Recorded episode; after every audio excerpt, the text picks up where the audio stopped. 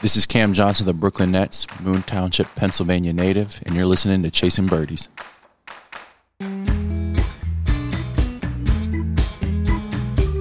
All right, guys, welcome back here to this week's episode of Chasing Birdies. It's been two weeks, and we're back in the saddle, bud. It's been two weeks, bud.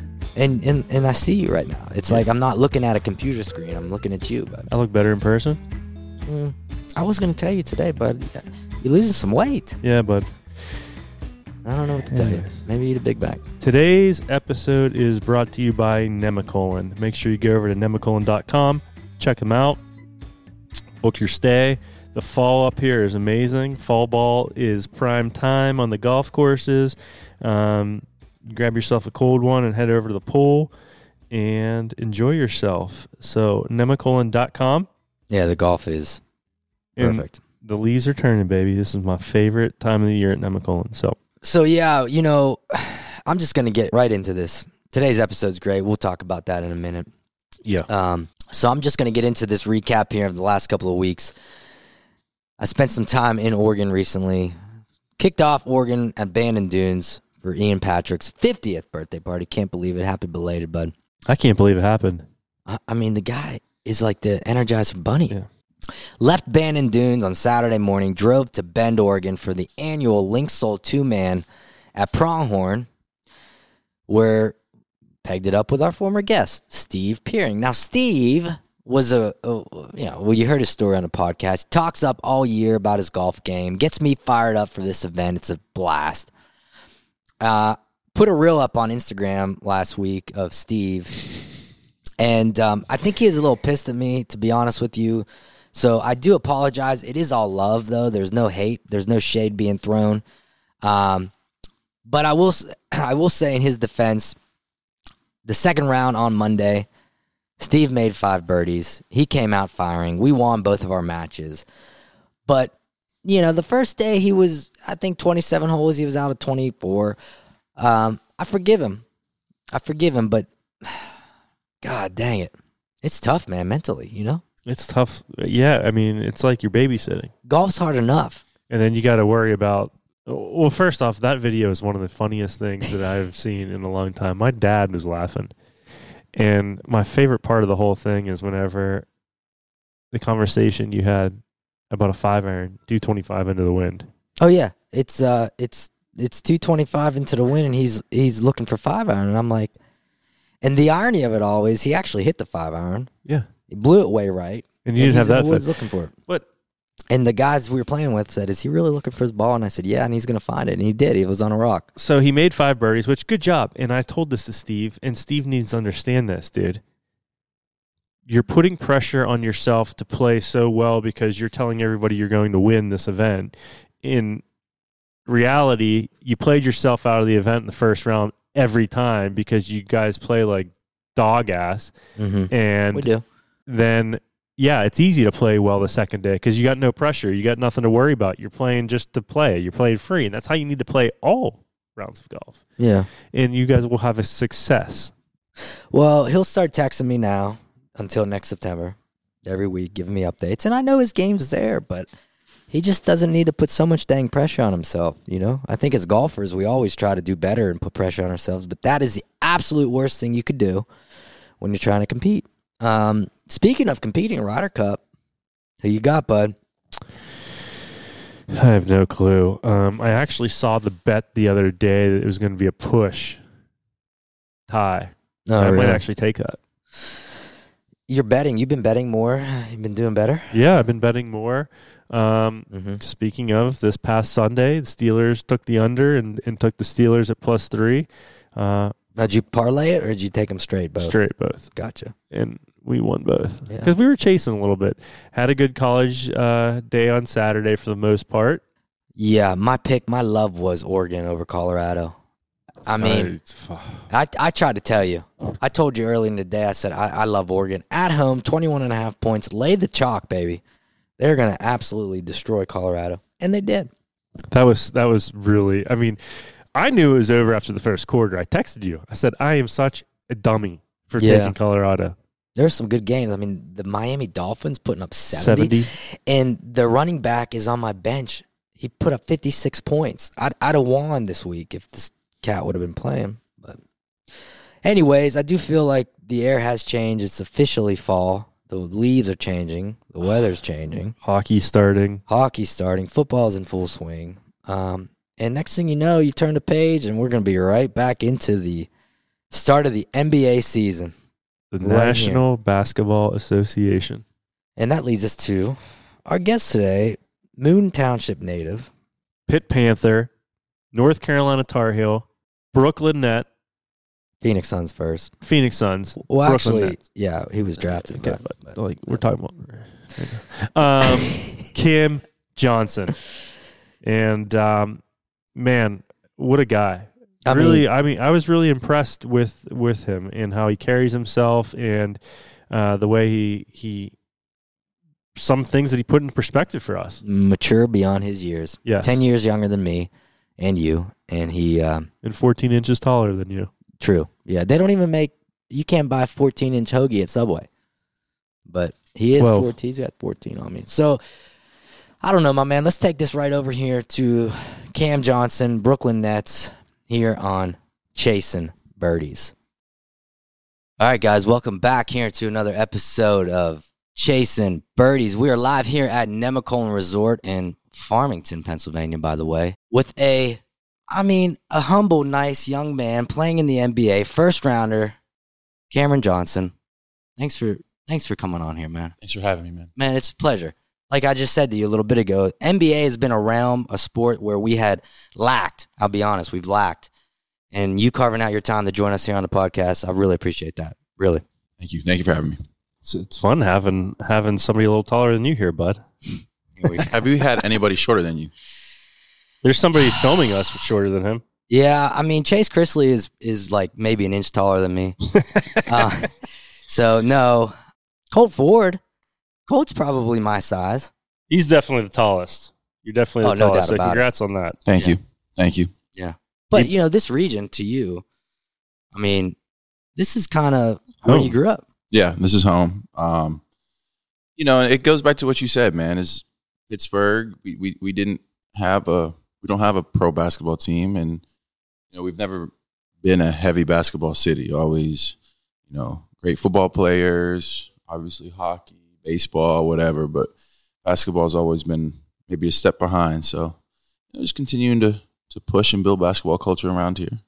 Yeah, I think that's good, especially for the youth. Yeah, Um, because you look at guys like that have played professionally. I know a friend of ours, Neil Walker, with with baseball, played for the Yeah. Pirates. yeah, Um, he's pushing a lot of you know baseball programs for developmental of the youth to try to get our region to able to compete with you know Texas and in the South. And for basketball, I'm sure you know there's there's some. I would think there's some um, developmental uh, programs in place here in Southwest PA, but you know to have a guy like you come out of here and doing what you're doing, it's um, it's hats off. Thanks, man. Uh, I, that's a big part of it, right? Like when when kids see that it's possible to make it somewhere, uh, that it's possible to get to the highest level of anything that you're doing, and then you're able to pour back into them and uh, you know be in front of them. I think is really helpful for kids adopting it and, and falling in love with the sport and you know whatever it is that they do. So, uh, props to Neil for getting back and doing that, and and I think a lot of the pros in my my you know era of of WPIAL sports come back and and and really kind of pour their heart back into the city. So, you know, I think it's a good group, and, and I'll try to hold down the basketball end. That's awesome. Speaking of WPIAL Sports, I was texting with a buddy last night. He's a diehard Carolina fan. Um, he played at Elizabeth Forward, and I said, I, I said, "Do you recognize this name?" And he said, "Oh my God, yeah." He said he put thirty on us in the first half against Elizabeth Forward. so, Yeah, little there we little go. WPIAL legend right there, there. we go. There we go. Yep. Well, congrats on your you know recent new contract with the Nets. Thank you. Thank you. Um, you know that, and and that's one of those things. Now, as you just mentioned earlier with the youth, man, this is your profession. But at the end of the day, you got to remain rooted into your roots, humble. Right. You're a role model. Right. There are thousands of kids out there, Right. whether here or in Carolina or in the whole country, really, that look at you hmm as a role model. So does that add any type of pressure to what you got going on? Or you just kind of stay laser focused. Oh, it's do what you never always did? pressure. It's never pressure.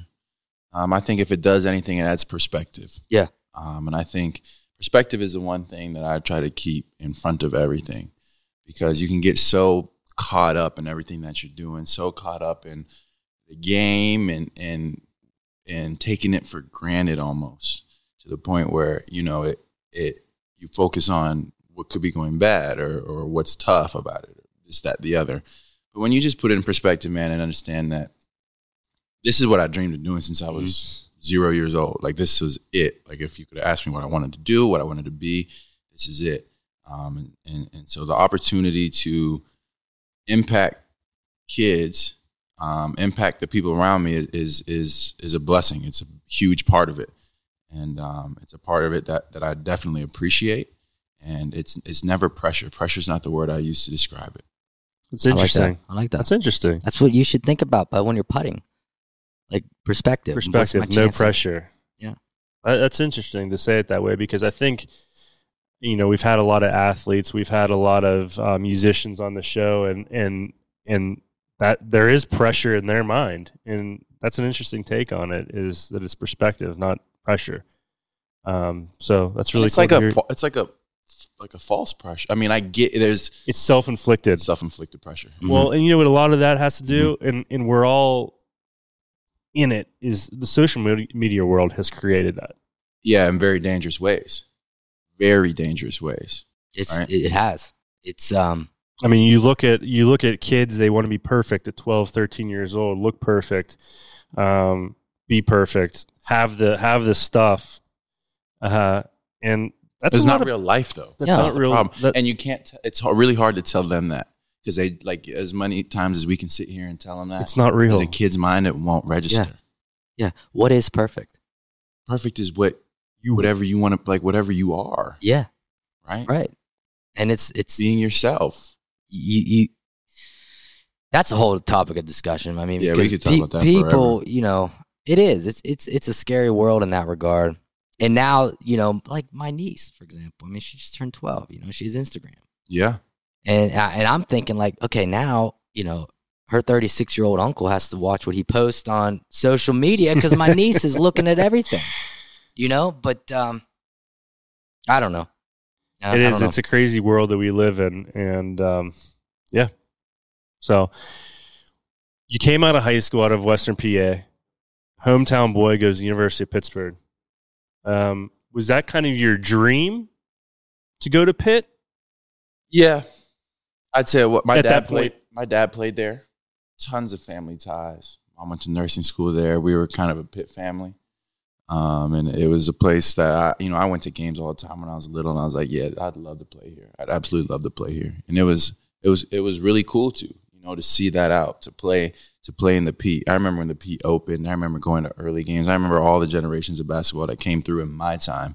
Um, uh, you know, when I was able to go and watch games, I, I was at some of the last games at the Field House. That's awesome. Um, and, and my dad's teams played at the field house, you know, so I just felt connected to the program. And um, I, I really enjoyed my time there, man. It was like,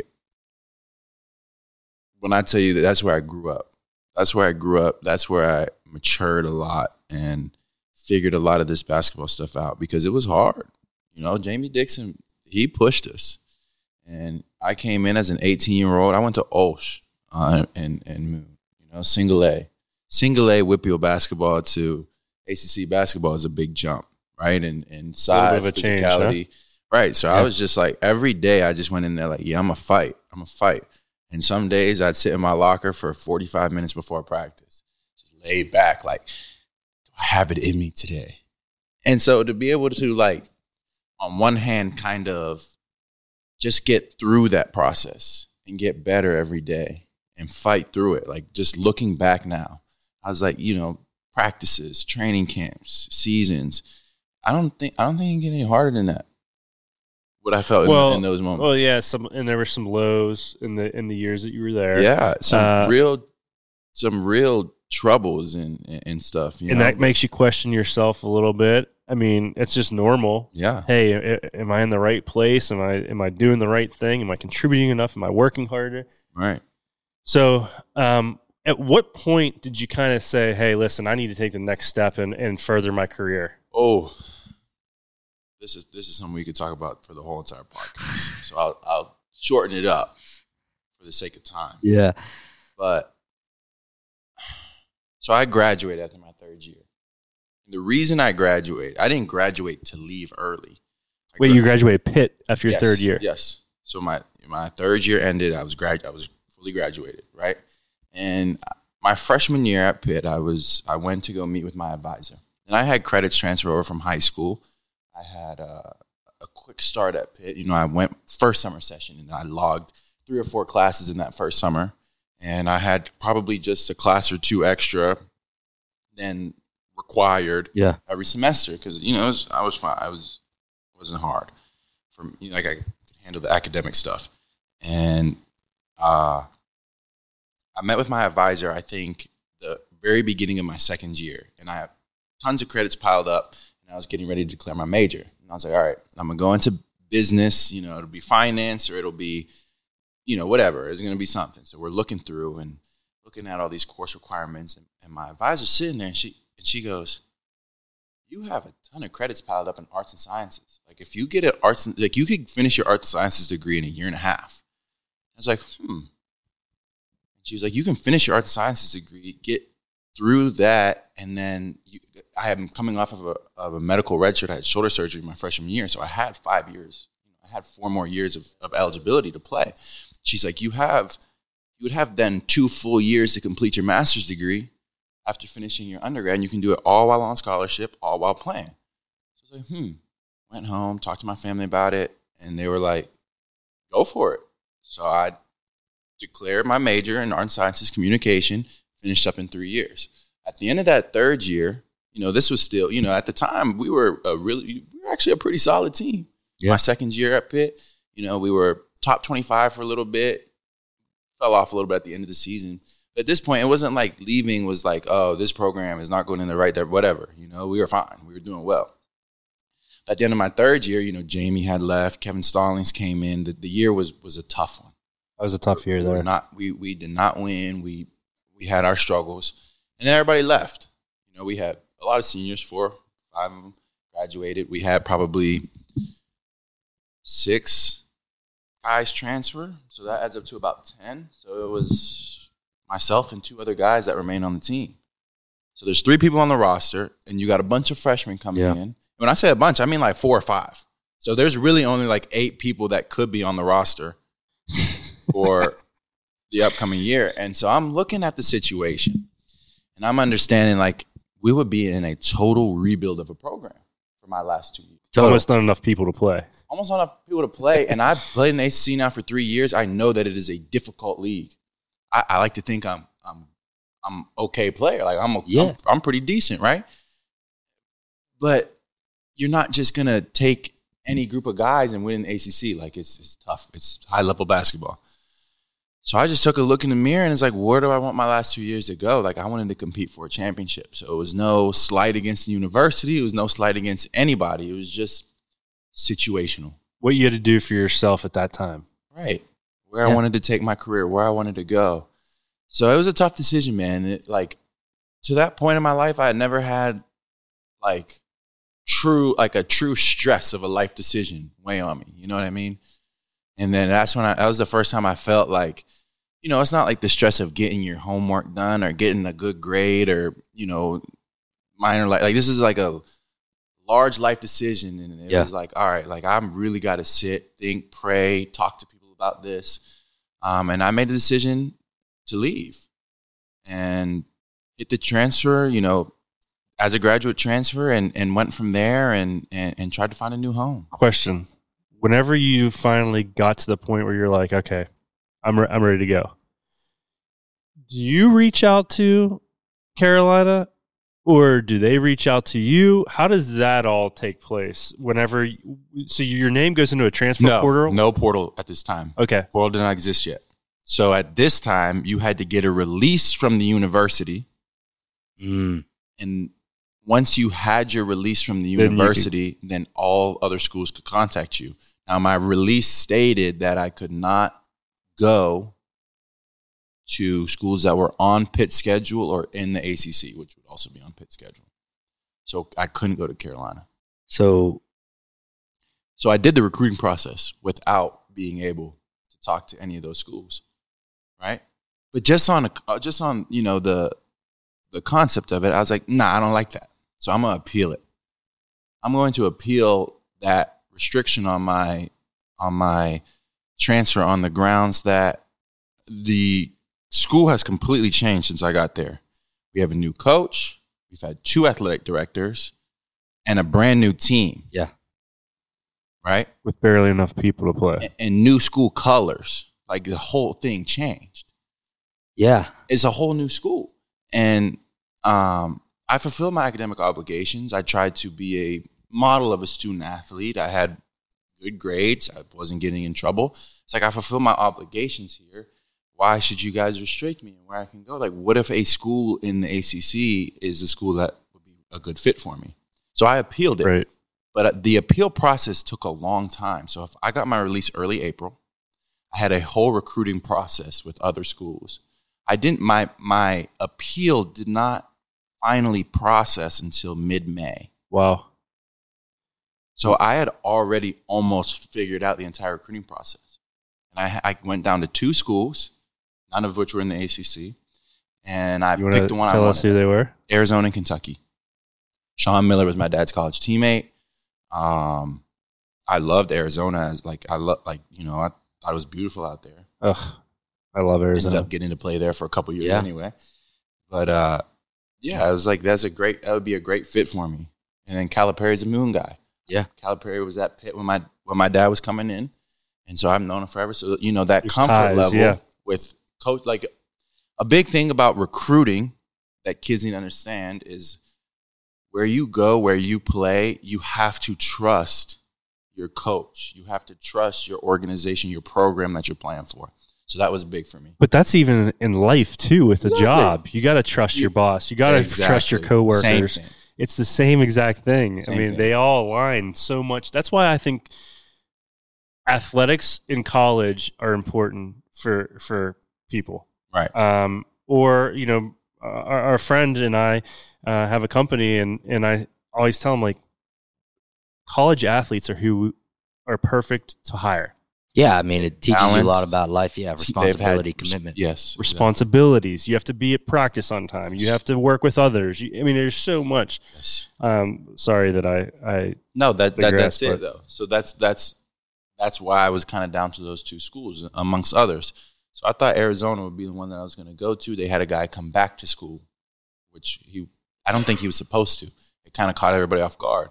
But it was like, oh man, whoa, their roster, you know, is set. Like that's a high level, high recruited kid. He's not just going to throw his player to the side, and I'm not going to ask him to do that. So I'll just, you know. But in the meantime, Kentucky also took on another player. So I was like back to the drawing board. So it just timed up that as that happened, I got my release from from the uh, from the the original block in transfer that I could then speak to ACC schools. So then it was immediately I got on the phone with Carolina was the first one to call me. Set up a visit, went down there, really liked the because I, I played against them for three years. Right, and exactly you've been what they there. were yeah. about right? And I knew exactly the way they played, and and so I went down there, visited. There was a couple other schools on the West Coast I was still looking at, still looking at. Ohio State was still in contention, Oregon, UCLA, a couple of schools, but Carolina stood out to me, and I was like, this is a place that I, I would really like to go. The guys were great, obviously, coach Hall of Fame coach, Roy Williams was they there. just won a national championship. Um, and it, you know, it's, it seemed like a great fit. Um, they had a guy, Justin Jackson, right before me, kind of plays a, a very similar position to myself, highly successful AC player of the year, just went to the NBA. And I was like, you know, this is a, a team that I feel like I could fit into, complement the guys, and also grow my game at the same time. and that's how it is. that's, that's how it went. That's how you ended up at Tar Heel. Yep. Now, when when did you get any backlash from anyone at Pitt or Pittsburgh in general, or Yeah. like? Because when people probably see your stats or your name, you know the Nets. What college is it listed? Is it Carolina? Carolina. So that's the thing. People ask me this all the time, right? This is the way I the way I frame it is these are I'm not picking one over the other. Yeah. You're not gonna say Right. which one did you like better. Do you like? I wouldn't have got like.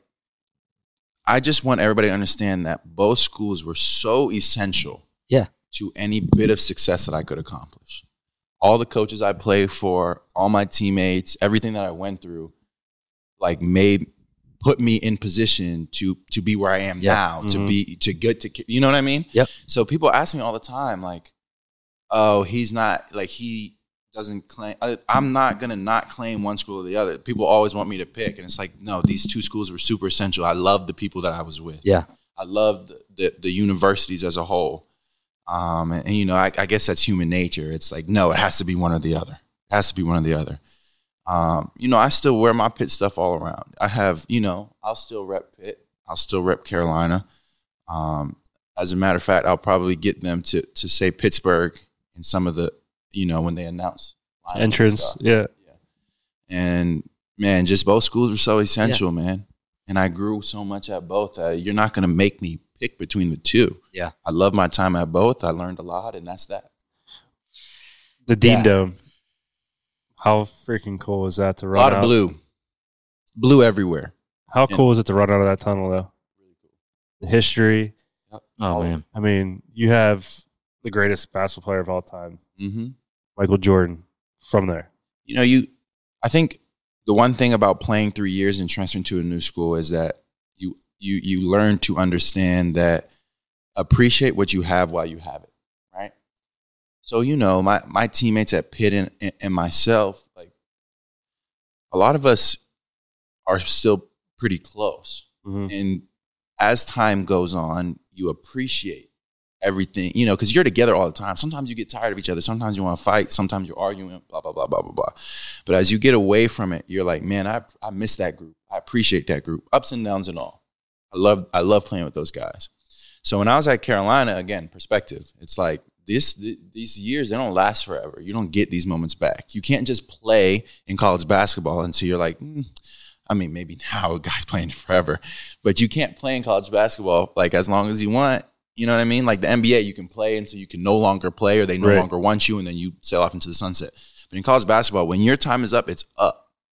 So it's like hold on to those moments. Like appreciate every every time you run out that tunnel. Yeah. You know, and every former guy comes back and says, Man, if I could just run out that tunnel one more time.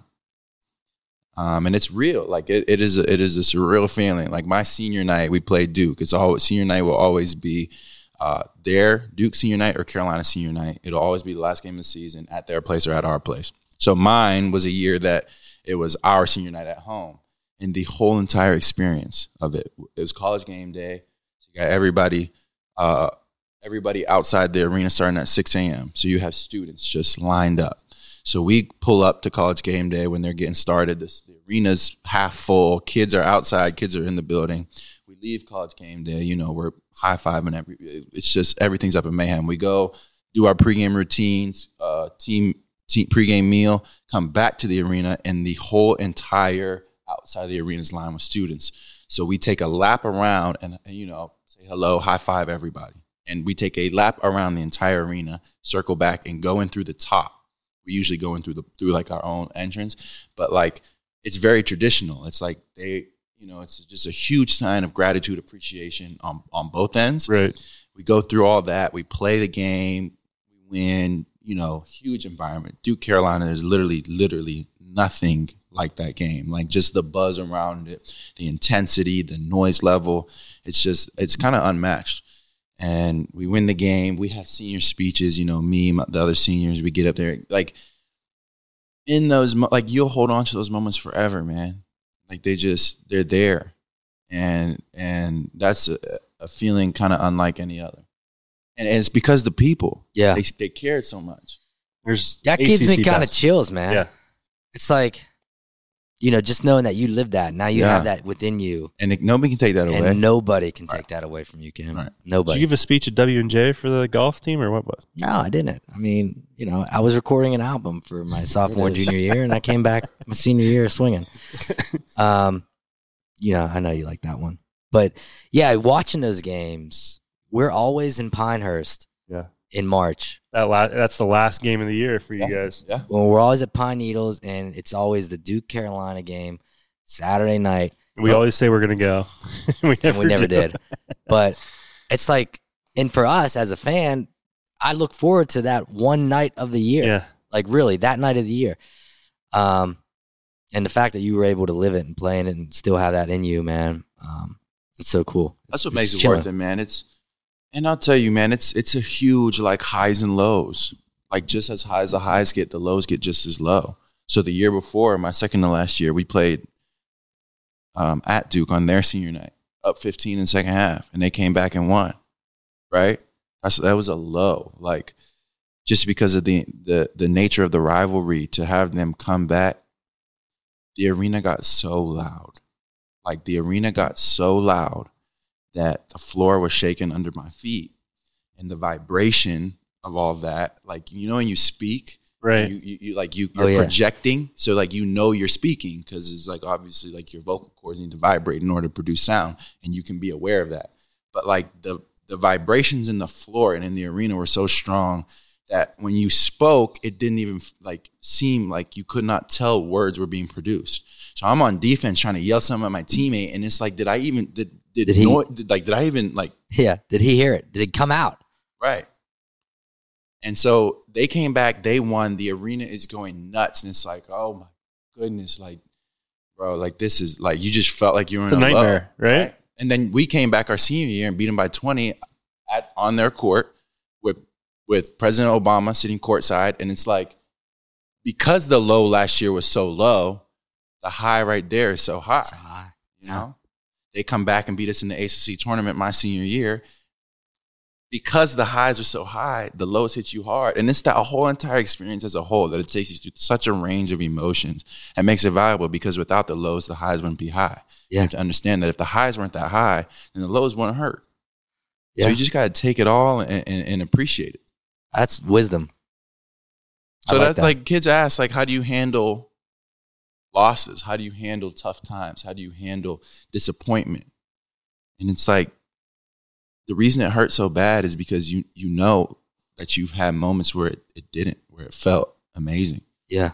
So the, Yeah. the the further you get, the more you accomplish, you know, the higher things you achieve, the more the pain's gonna hurt. And that's a blessing Yeah. to be able to experience it because it, like like anything man like you can go through life if you never experience anything and you you never feel like it's numb like you it's barely in existence but but it's fulfilling when you're able to to to experience everything full circle Yeah, you're you hit the nail on the head with that. I couldn't agree more. And and honestly, I might not have ever thought of it in that way, but now that you just sat there and explained it like that, it's so true. Yeah. You know, if the highs weren't that high, you would not feel. I mean, if you like our member Close. guests, bud, when we planned the member guests, how many did we lose? And we finally get one. and it felt great. And And then it felt great. Then we, we lost, lost again. and we lost. and it was back Terrible. to yeah, you can apply that's that. golf though right oh. like Well, speaking of, you're you're Wait, you're wait, wait, wait. I, I want to ask him one Go more ahead. question. Okay, You go ahead. The floor's yours. because he's now been in the NBA for quite some time Mhm. and he's played Duke Carolina. What is the loudest? Is that the loudest arena you've been in? Yeah, part of so at far. duke so duke is small. Duke's arena is small and they they fit they say they put 9000 people in there. That you walk in there it looks like it should be max 6000 and people are turned sideways. Like you know it's grandfathered into the health code. Yeah, you know they get an exemption. Because it's like there is a lot of people in here in a I small guess. space and it just like like Double our arena gets loud but it's a little bit bigger of an area you know like i, I was at the penn state football game and so that's 100000 people but it's a big open space so it doesn't you know it's a like a deep rumble. But like when you're in a small building like duke when it is packed with as many people as you can like i said the floor starts shaking. Like it becomes crazy. Carolina duke huge. Like loud i'd say second. But there was another sneak one nba finals game four in milwaukee and it was random because we're up six or something in the fourth quarter jae crowder gets fouled on a three and goes to the line and the crowd randomly just erupted. And I remember standing on the sideline, like, or or towards half court, and I was like, the floor rumbling again, man. There's no way, like the M- NBA arena is is producing the floor rumble because that's when you know it's loud. Is when like you feel like your feet are like. And so that arena got in 2021 NBA Finals. So everything was extra turned up because it was on the heels of like COVID restrictions Oh yeah. where arenas were then allowed to be full. So, like, do you remember like the Suns and Four guy who threw a punch in Denver stands, and there was all kinds of, of mischief going on in, in stadiums just because people were so like anxious to get back to Right. sporting events. So, like Milwaukee, you know, they're always drinking beer and stuff. That arena just turned upside down for that fourth quarter, and it was like, this is like, and it was honestly, I wish we would have won. Like, it hurts to this day that we didn't win, but like the the experience to go through something like that is very valuable, and you know that's sports. Like that that arena turned upside, and our arena was just as rocking, but like it was a it was a heck of an environment. Well, you talk about Penn State. I went to the opener there with WVU. Yeah, That's a loud stadium. it's a loud stadium. There's But- a lot of people. That is a loud stadium. It's a Being lot of in- people. inside an arena like Duke, Carolina, I couldn't imagine. And your brother's playing hoops there, right? And say now, yeah. That's Oh, why I went down. That's why I went down to see him, and and and, and you know, And he started at Carolina. he did. That's one thing I remember. I, I do watch college hoops, Yeah. but I remember your brother Puff. Yeah. and he got sick in that game. He threw up on the court. Yeah, I told Pep that the other day. I said, That's I funny. think- I something funny? clue. Huh? something funny? Yeah. We were at one of my, my youngest brother. We both of us, me and Puff, were at one of his summer league games uh, t- two summers ago. And this kid runs up to Puff after the game and says, Puff, Puff, man, I was trying so hard out there to run so hard so I could throw up on the court and be like you. I said, look at you, Puff, inspiring the next generation. And it was Uh, like he when he fell over on the court, I was like, oh, he about to throw up. Like I was Oh, like, yeah. man. Like on one hand, it's like Puff, come on, baby, but on the other, like he was like he literally tried to put his life on the line for a national championship. Like he tried to do everything in his power play as hard as possible to he on the floor throwing up to try Yeah. to win. So I give him credit, man. He put his heart on. He put his heart on out. the line. yeah. I, I, I vividly remember that. Oh yeah, But he left. Did in he front of the entire country. He left and went. He still he went to Penn State. He just got to Penn State, so he played three years at Carolina. and Now he's at Penn State, but he got hurt his first year, so he didn't play. Broke his toe. State college, That- baby.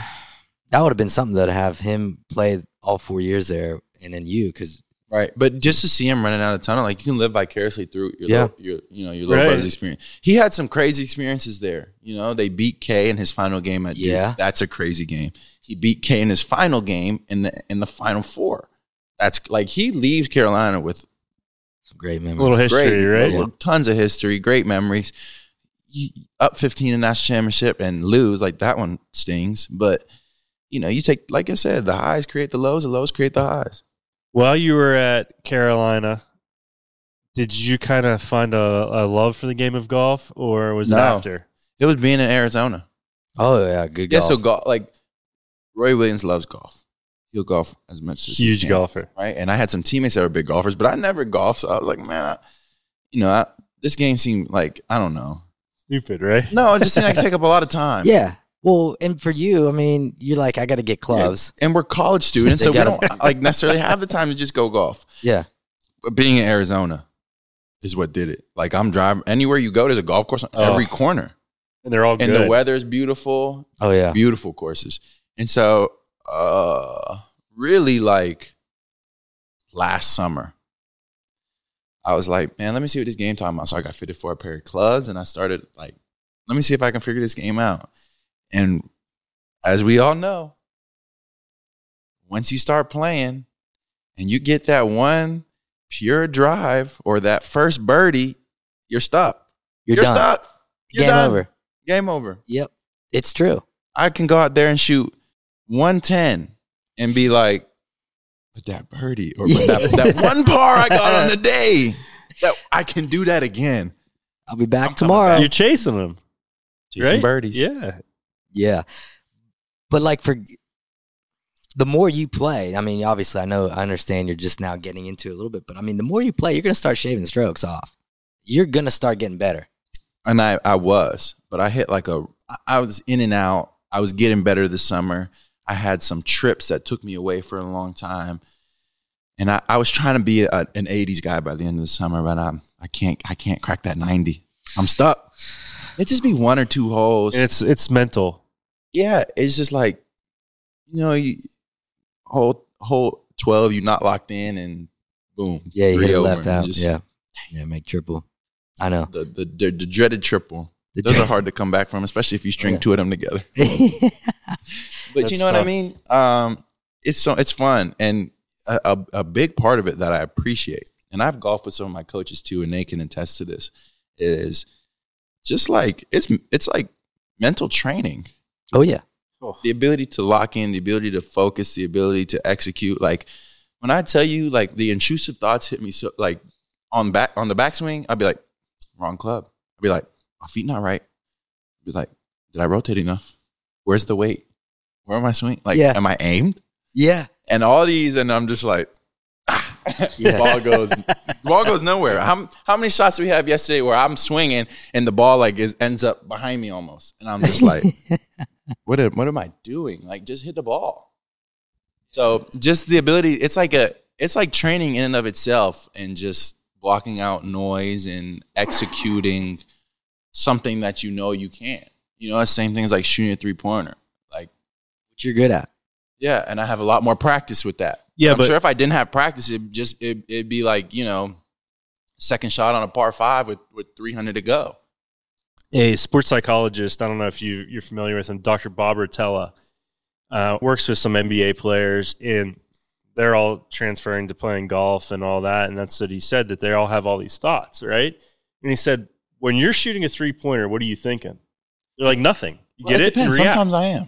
Sometimes I I'm thinking, and it's like, man, stop thinking. Yeah. that's a different story. When you're Yeah. shooting at your best, you're just Not thinking it, at all. Correct. and you're just reacting, right? right. And that's what he said.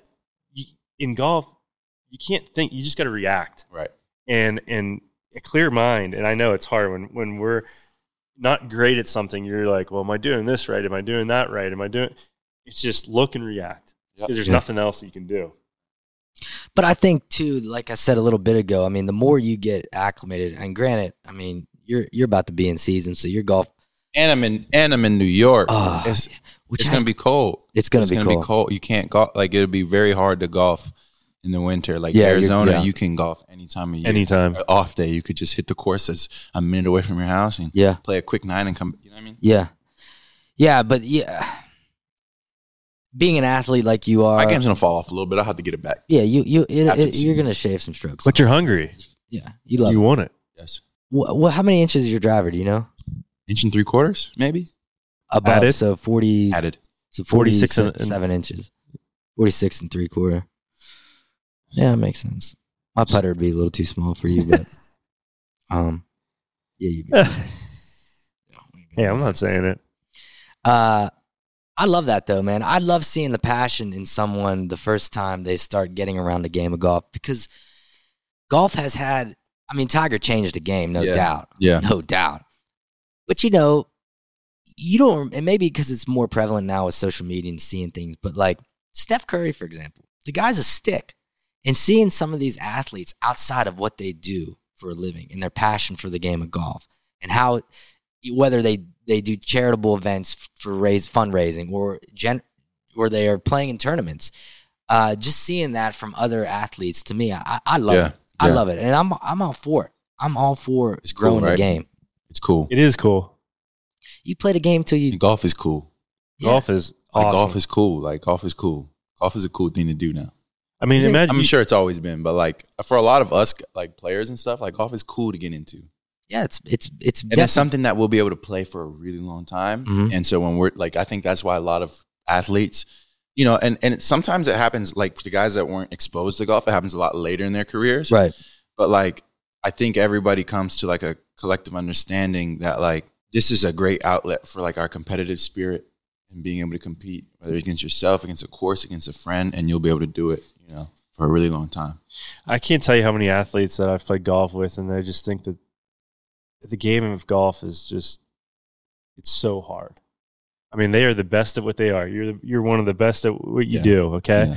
and then you come out to play golf, and it humbles you. Uh, yeah, and people so and people are like, "You're a professional athlete." Like it don't translate like that. Like golf No. is. I've seen people that can't even walk and chew gum, but like golf, they got it. You know what I mean?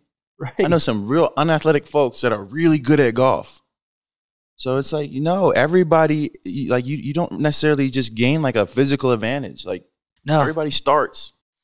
because I guarantee you, there's some guys on tour that can't they, they can't run a 40 in, in 10 seconds, Exactly. Where's shoot a basketball? but, but they can turn them hips, man. Sheesh. Keep that face square. Well, that's the thing too. The game of golf. eh, There's there's very few sports in this world when you have children that you can play. Like for me right now, I can go out and golf with my dad and my son. What Yeah, other game can you do that with? You can't, you can't. and it's it's awesome. It's awesome that, that you can spend that time with three generations and, and listen to some music and whatever. Uh, or get you know, we would never have met you if it wasn't for this. Right. Golf Oh, is why we're here. Yeah, there, there's it's the common denominator Right. uh, for all of this. Because I'm not dunking anything. I might be dunking a donut, don't know. but I ain't dunking nothing. Um, Get you a trampoline, man. You'll be all right. I like the like the halftime show. Um, yeah, but Jump you- through a ring of fire, bud. But New York, though, I know you're not gonna be able to play. But uh, that I whole, will get out at some point. It's just you know weather permitting, time permitting. Is there's a lot more factors that stand in the way. Oh yeah, a lot more important factors. You know what you need in, in New York, and I know it's there, is indoor Yeah, golf. yeah, but it's just not the same, It ain't the same. right? It's not the same. It's not the same. No, But it's it's can't- keeping you you, can't- swinging. It is, it is, but it's just like the ah, putting sucks in indoor golf. Though. I couldn't even imagine. yeah, it's like it- well, it is putting on carpet basically. But uh, we we played well Winged Foot. I've played Winged Foot. He played Winged Foot. But we talked about this before with Marcus Allen. Yeah, on the podcast, Marcus asked us what region we thought was the best for golf, and we all agreed it's the Northeast. New York. No okay, doubt. but that that's weather permitting though. Oh yeah, Right, weather right, permitting. but But, I mean, Quality golf Yeah. courses. But say you had to live in one area and you just wanted like you you really just want to golf all the time. Scottsdale. You going to Scottsdale? That's where I'm at. Scottsdale For or I'm a Scottsdale summer golfer though, for a couple of reasons. which is like backwards. I'm out there at 3 p.m. on a Wednesday afternoon and just You're sorry. nuts. That's nuts. and 115. Yeah. But I got the course to myself most of the time. That's the only positive. Where do you But the play out other there? the other negative is that if you're playing poorly, it, it gets tough. It gets really Yeah, hard. it you're, gets hard. you're battling that heat and it's just frustration rampant. yeah, you know, playing two man events with people that that you got to carry around sometimes. That's equally as frustrating too. Uh, in the golf, we're not going to get into that. I got Where do you play at out there? Um, my favorite is, is Silverleaf up north. Silverleaf is a beautiful course, and I have a friend that's a member there. That, that That place is supposed to be sick. super. Do you remember a guy there, Bill Steins? I'm sure I've run into him. Yeah, he was there for a while. He's not there anymore. He moved back down to Carolina, but he was the uh, director of golf Yeah, at Silverleaf. What about Yeah. Whisper Rock? Have you played there? I actually haven't. That's the second time somebody asked me in the last 24 hours. I haven't got up to Whisper Rock. I, I'll, I'll need good. to Oh, eventually. I'll, I'll get you. I'll, in terms I'll of like make that one. public courses, um, Phoenician's a great one. Mm-hmm. Um, TPCs are a great one. Champions. and, uh, Yeah, tournament. Greyhawk's Um, good. Yeah, Greyhawk's Greyhawk. good. Um, let's see what else. There, there's just a ton. There's and so are, much like, golf the- there, man. Yeah. Like there's like this one like a couple minutes from my house, Eagle Mountain, beautiful. Yep. Like just pretty, like you know, and they they do a pretty good job I- taking care of them throughout the summers and s- like it's and there's so many. Like I I just flip through them. You know, it's just like let's try a new one. I love everything about Phoenix and Scottsdale. The food, It's a the great place. people. I really enjoy my time there. One of my favorite restaurants is in Old Town. Yeah. Which one? Um, Mission. Mission. Have you ate there? That place Yeah. is incredible. That guacamole. Oh, yeah, yeah, it's so Yeah. good. Uh, Arizona is a very livable place. hmm Scottsdale is a very livable place. Phoenix is a very livable place. It's easy living. It's not like it's great weather except for that burst of Heat. summer. For ninety days. uh, and not too much like traffic to get around. This. It's pretty easy to move around, get where you need to get to, um, and the people are pretty pretty easy going there too. so you mentioned you got fitted for clubs. What's what's in the bag? What kind of clubs are in your bag? I can tell you what's not in my bag: no iron under a seven. So you got hybrids. I have hybrids, but I threw my five and six away. I don't know where they are. So you don't have. What? Just frustration? Frustration.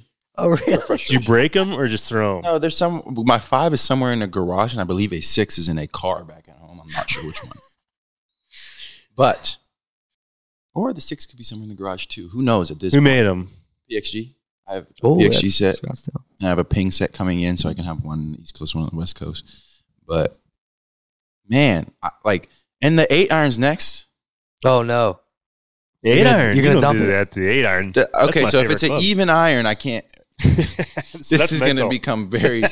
you're going to be like, bro, that's all the irons, even irons and fives, and I don't go below five. So no five, no six, no eight usage. I'll use the seven. I'll use the nine. Oh. But the other That's day, like we were playing yesterday, and I I don't remember what the distance was, but I was like, mm, like it was uh, it was it was it was right back here.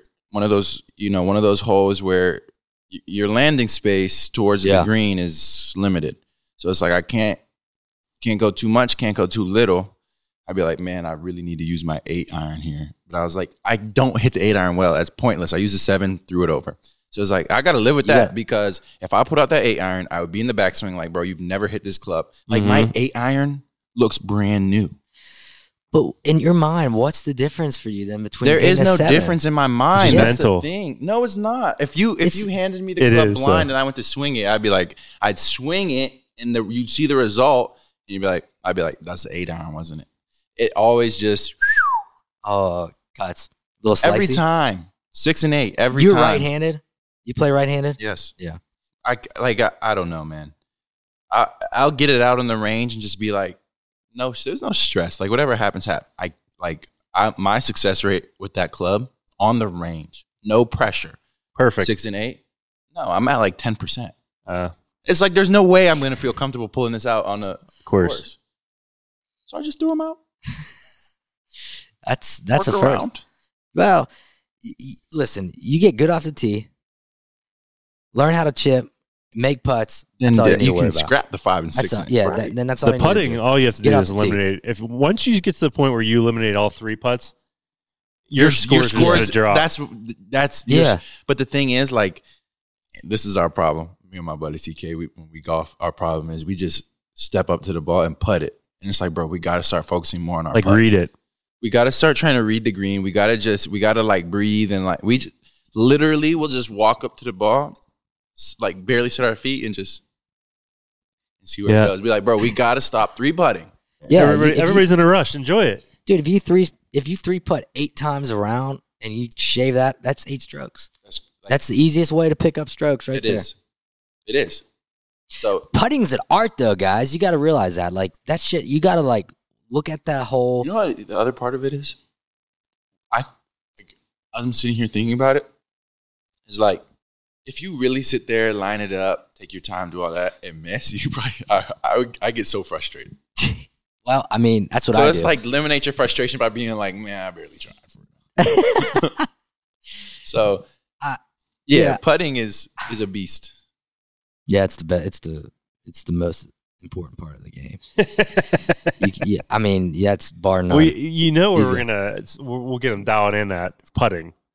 Oh We'll- yeah, we'll- our friends over at Bettinardi Golf will will take care of you. We'll fit you for a putter. They're in Chicago, so whenever you go in to play the Bulls, we'll get you guys introduced. They'll, they'll get you all set up over there. Fit. And all the putts will just start going in. It's incredible to get dude, fit. it's um, it's a game changer. Yeah, yeah. Alright. Putting's one of my stronger suits in my game, but getting a Bettinardi putter in your hand is going to change the way you putt. Really? Yeah, I mean, it's fit to you, and this is this is professional shit, man. This is like 18 cam- 18 cameras look at your stroke. yeah, So they they don't redo your stroke. They f- build a putter to fit your do stroke. your stroke. So it's gonna be extra weak with every other putter. So you're gonna be you're gonna be knocking them in, man. So we'll get you all dialed in there after after this. I'm gonna just start getting on the green and be like, I'm in in two. Well, Just two putt, automatic two putts. Automatic two putts. yeah, If Like- you like can Pace playing- play, pace of play. if you can two putt eliminate three putts in par threes, you can go pars or bogeys. You'll be breaking ninety before next summer, end of next summer. you next summer you we got to get out and play, man. for sure. This is Man. beautiful courses up Yeah, here. play up here, and play down in West Virginia. I'm at a couple spots down there. That I was mean, nice. but he's in New York. We're gonna go to New York to play golf. We'll take. We'll, go to New York and play golf, man. But there's so much good golf there. it was awesome having you on. Thank you, man. And um, we got to do our last segment of the show called the Tap In segment presented by Bettinardi Golf. Check them out online at bettinardi.com. We were just talking about Bettinardi, so how fitting for my man to be asking you a few of these questions. All right, quick witty responses. Okay, this, is- this is- I'm bad at this. Like all, you know, I'm bad at it. Which one do you want another shot at? NBA Finals or Final Four? Well, you can't get another shot at the Final Four. Which one did you wish? Uh, college basketball tournament. Oh, that's tough. That's tough because NBA Finals became so close. But I'll tell you what, the disappointment of losing, and we lost in the Sweet 16 my senior year, but I was sure we were going to win. We were one seed. Like I just, we we were good, and we ran to a hot Auburn team. They made a lot of threes. They were hot. Like credit to them, they played so well. And just like that, college career over. You know you'll never have another shot at it. Like NBA, like you always think, like man, I'm, I'm gonna get in, like I'm gonna get another shot at it. But Right. college, when that's done, it's done. It's done. The pain of that one was so uh, cut so deep. So deep. Yeah. I want another shot at it. But that's also because I feel like I could get another shot at the Yeah, NBA yeah, yeah. finals in real life. I feel Right. like I can. Well, All right. This is the ongoing debate in, in basketball LeBron or Jordan? Jordan. Jordan. LeBron is great. Great. Like really great. Second best player of all time. Michael Jordan's number one. You've played against LeBron. Yes. How how good is this guy? He's incredibly cerebral. So that's the thing. You play against older Bron, right? This is not young Miami Cleveland Bron. So I'd assume I didn't play him when he was younger, but I assume he's not like naturally just not as quick and explosive as he used to be. But he's the smartest basketball player in the world. So example, rookie year, like I'm in the I'm in the game playing against the Lakers, and coach calls a play for me. I'm like, this is great. I'm gonna I'm gonna get a look. Like I love when coach calls a play for me. And this one's pretty tricky. Like it usually works. So coach calls it out. You know, Ricky Rubio, our point guard, echoes it. LeBron calls it out. He's like, blah, blah, blah, blah, blah. And he goes, he talks to his teammates. He goes, it's coming to him. Don't let him get this pin down. Like, blow it up. I looked at him like, bro, you hating. Let me get this one off. let me get this. Come on, man. At least let me get They the ball. they blew it up. Like and, and I knew like the defenders like knows exactly where I'm about to go. They blew up the play. Did he So blow like, it "Bron, up come on, bro." because he heard what was going on, or he just had the intuition to know? No, didn't blow Bron didn't put Bron wasn't guarding me. He told who was guarding me what was coming. And he was right. So he know like he knows your place. He's really cere- like he's a great basketball mind. Like, he lived Crazy. same thing with CP. Chris Paul. Like Uh-huh. one thing about playing with with those guys and against those guys is to be as successful as they are. They they've had to ha- become very like scientific with basketball. So they watch those high level vets.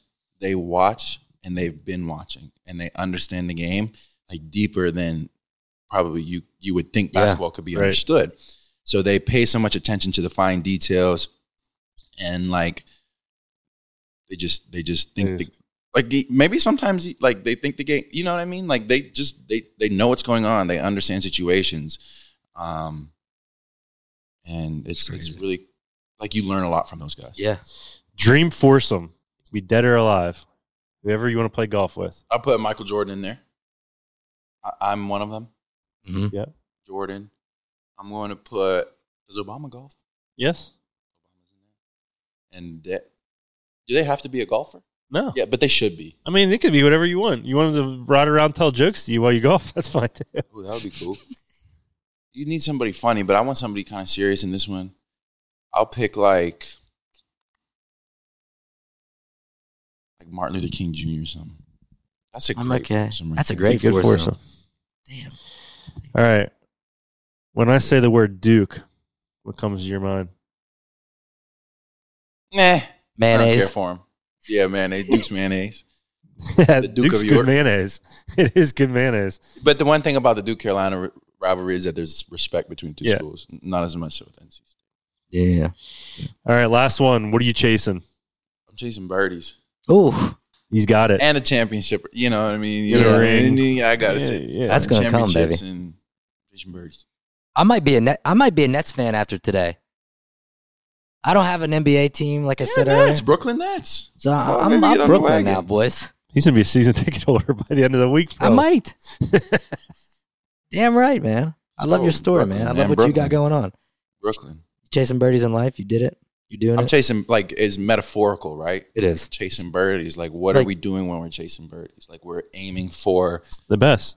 But like par is like that's fine, that's acceptable, that's good. Yeah. But like birdies, like you're aiming to be a step above. Yeah. Like, Right. You're aiming to be better than good. Yeah, in all aspects of life. My man, thanks for coming on. Thank you so much, man. Thank you for having Thanks me, so guys. much. Thank you, thank you. Yeah, I appreciate it it. was awesome. Appreciate the time.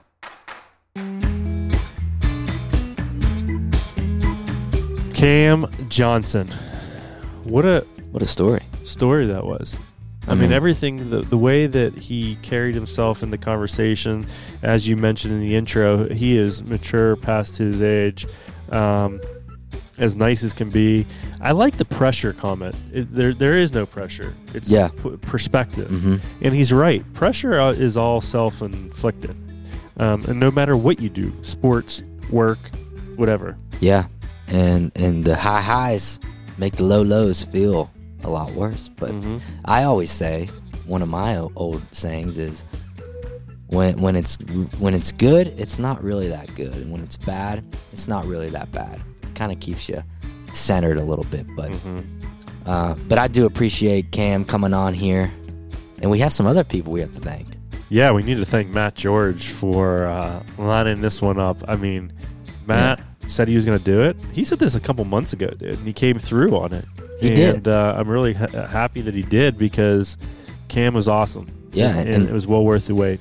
And Matt's brother-in-law, CK. CK. made the trip in here to Nemacolin. Um, so thank both of you for that, and uh, obviously thank Cam again for his time. So here we are, another episode of Chasing Birdies down, and um, And I'm off this weekend on Sunday to Monday. I'm actually playing a couple rounds of golf, buddy. oh yeah, you tell us you're playing Baltusrol. I'm playing Winged Foot on Sunday, Uh huh. Sunday afternoon. Um, Monday, I'm playing Baltusrol in the Gladney Cup. And I just found out that I'm playing with Chris Stroud, who is on the PGA Tour. That'll be great. And he's sponsored by Norcane, which Norcane is a sponsor of the Gladney Cup. And uh, so it's myself, Chris Stroud, Emmanuel from Norcane, and, and one other person. And, and it's an event, it's a tournament. It's it's Awesome. like we're teams and all kinds of stuff. So I'm excited. Uh, haven't played much golf as of lately, but I'm really, really fired up for these two days. Well, I'm happy for you, dude. You're gonna be on a big stage there, some big courses. Big Um, city bright lights, baby. Yeah, you're gonna have to get your game honed in a little bit. No, good luck, man. Thank you. I appreciate that. And I just want to say to you listeners out there, thank you for your support. Thank you for listening here on Chasing Birdies. Uh, make sure you check us out online, chasingbirdies.com. Chasing underscore birdies on the IG account. And um, Thank y'all. what else? That's normally what you say. Yeah, it's normally what I say, but I, I like that you took it over, buddy. Yeah, just, It's just, I'm sorry. it, it went well. Yeah. I'm sorry. But Sorry, but it's one thing I had in my life. You guys, the weekend is almost here, so if you have some plans for golf, I hope you hit it straight. Watch some golf. Going to be great golf this weekend, and obviously there's going to be some great football on. So USA, USA, hmm. USA. Rickie Fowler's on fire. Watch All right, this. y'all, go watch the Ryder Cup. Thank you to Evo and Ali over at Simpler Media for putting this thing together. Rachel London, Jacqueline DiPaterio. Thank you, girls, for your social media help. And thank you all for listening here on Chasing Birdies. We will catch y'all in two.